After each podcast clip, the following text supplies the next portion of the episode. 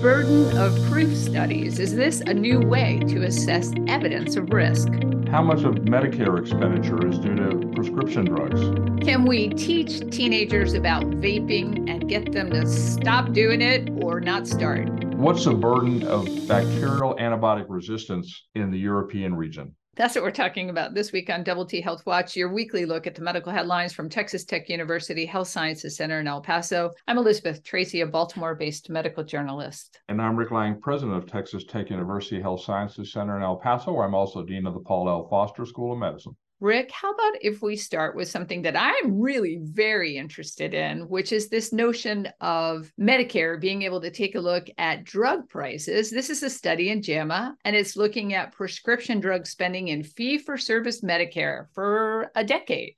Right. And we talk about fee-for-service Medicare. There are people that are on traditional Medicare with parts A, B, and D, and that has to do with in-hospital, outpatient stuff, and then the pharmacy prescription plan, and a Medicare Advantage. So this looks specifically at those that are in the fee-for-service Medicare from two thousand eight to two thousand nineteen, and they wanted to estimate the proportion of healthcare spending that was contributed by prescription drugs. And, you know, it's been said from the pharmaceutical companies that their prescription cost for Medicare patients is really relative low. It's about ten percent. These particular investigators looked at over three million beneficiaries.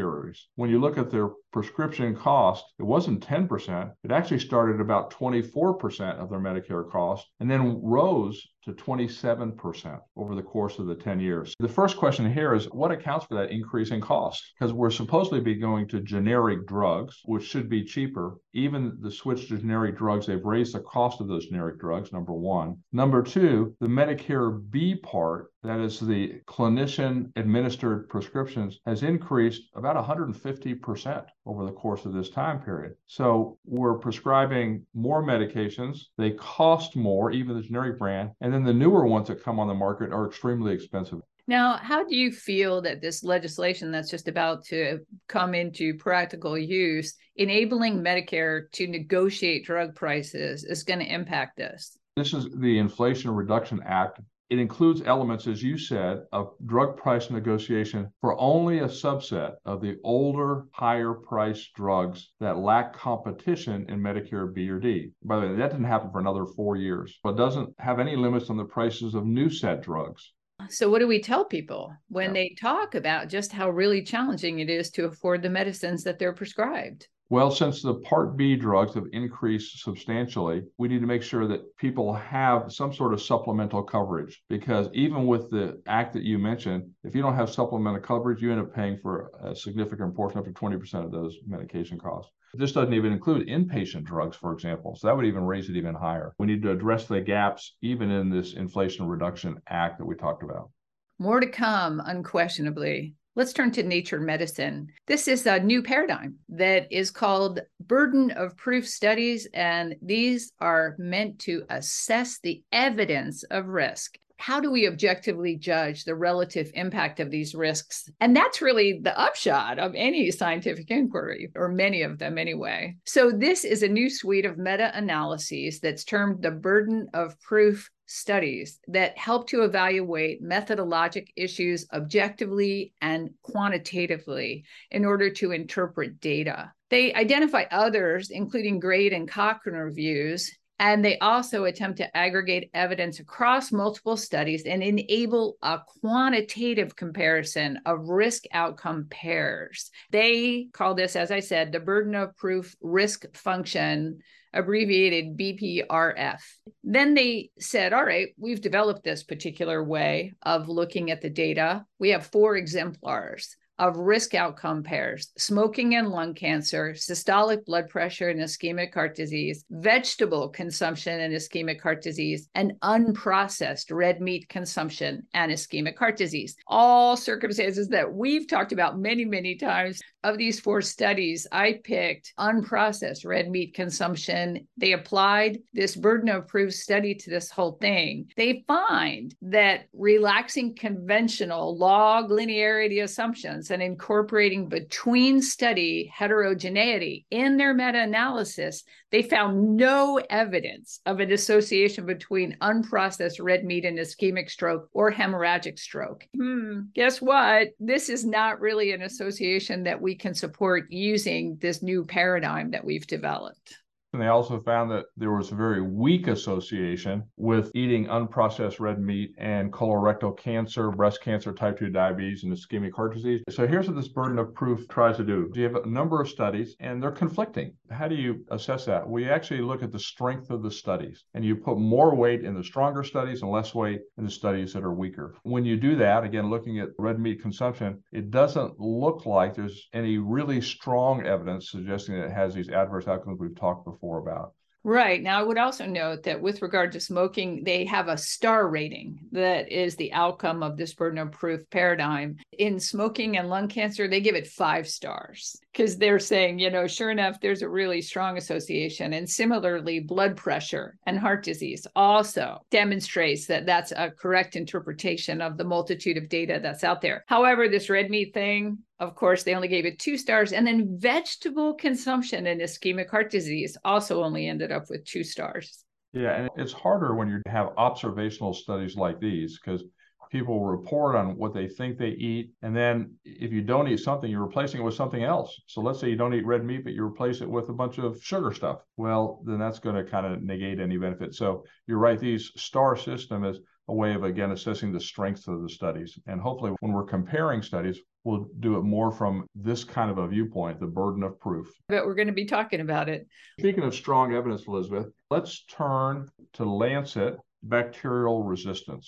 Huge emerging or increasing problem, I should say. We've talked before about the fact that I'm going to call it antimicrobial resistance or antibiotic resistance. They call it A M R. Represents really a pretty crucial threat to public health across the globe. Now, this particular study focused on the European region. They wanted to dig down and not just look at it globally, but look at it at individual countries and regions as well, so they can assess how antimicrobial resistance can affect mortality so we can learn how to address it. They looked at the number of deaths in which infection had a role and the proportion of those deaths which were attributable to a given infectious disease, and then looked at organisms that had resistance to antibiotics. And here's what they discovered. They estimated that there were about a half a million deaths, specifically five hundred forty-one thousand deaths that were associated with bacterial antimicrobial resistance, and one hundred thirty-three thousand deaths attributable to bacterial antimicrobial resistance in the whole European region. This was in twenty nineteen.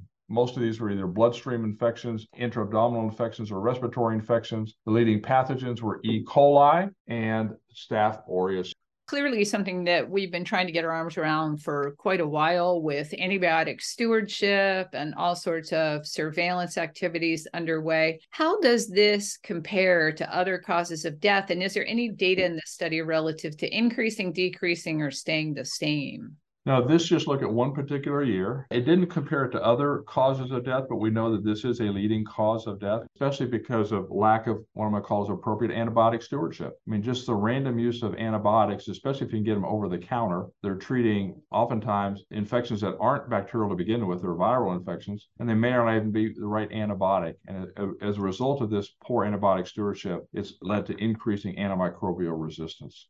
And of course, as people travel, they take their bugs with them. They do. The global traveling that we're doing spreads not only viral infections like COVID, but all bacteria that are resistant to antibiotics as well. Well, let's conclude then with JAMA Network Open. And this is a look at the impact of vaping prevention advertisements on U S adolescents. And it's actually a randomized clinical trial. Interestingly, the F D A has this advertising program that's called Real Cost. I actually looked at it. I decided, all right, I need to see what this thing really looks like. These are what amount to thirty second commercials. They're trying to bring awareness to the harms that are associated with vaping. Vaping, or they also in this study looked at addiction-themed advertisements. They had three groups of U S adolescents between the ages of thirteen and seventeen who they identified as susceptible to vaping, and they assessed that by asking about their attitudes about this. They had three, those who were in the intervention group, randomly ordered thirty second video advertisements online at each of three weekly study visits. they asked, hey, does this have any impact on your susceptibility to taking on vaping after you take a look at it? They had one thousand five hundred fourteen adolescents, five hundred six in the Real Cost Health Harms group, five hundred six in the Real Cost Addiction group, and five hundred four in the control group. The outcome was they actually were able to show a decline in susceptibility to vaping. The Real Cost groups, those who saw these advertisements, irrespective of whether it was relative to the health harms group or the addiction group, they didn't differ one from another with regard to this decline in susceptibility afterwards. So this sounds like it's a pretty positive outcome. Yeah, a really well-done study, a large group of individuals, fifteen hundred adolescents, looking at advertisements. One is neutral, and then say, okay, we're going to talk about the health harms in one group, and the other group, we're going to talk about the risk of addiction. And by the way, both of those messages mattered to the adolescents. As you mentioned, not only did it spill over to vaping, it also spilled over to smoking as well.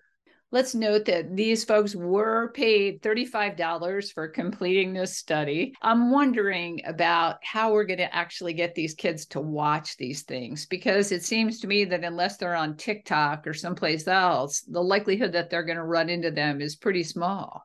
You hit the nail on the head. They need to be targeted to what the youth are watching. The first part of this study was to prove that these messages can be effective. The second is to get them in front of the use places they're watching. Even in our society where we have a short attention span, most individuals still watch a thirty-second advertisement. I agree. Now, of course, I have to say, me being me, that what in the world are we doing allowing vaping products to be purveyed anyway?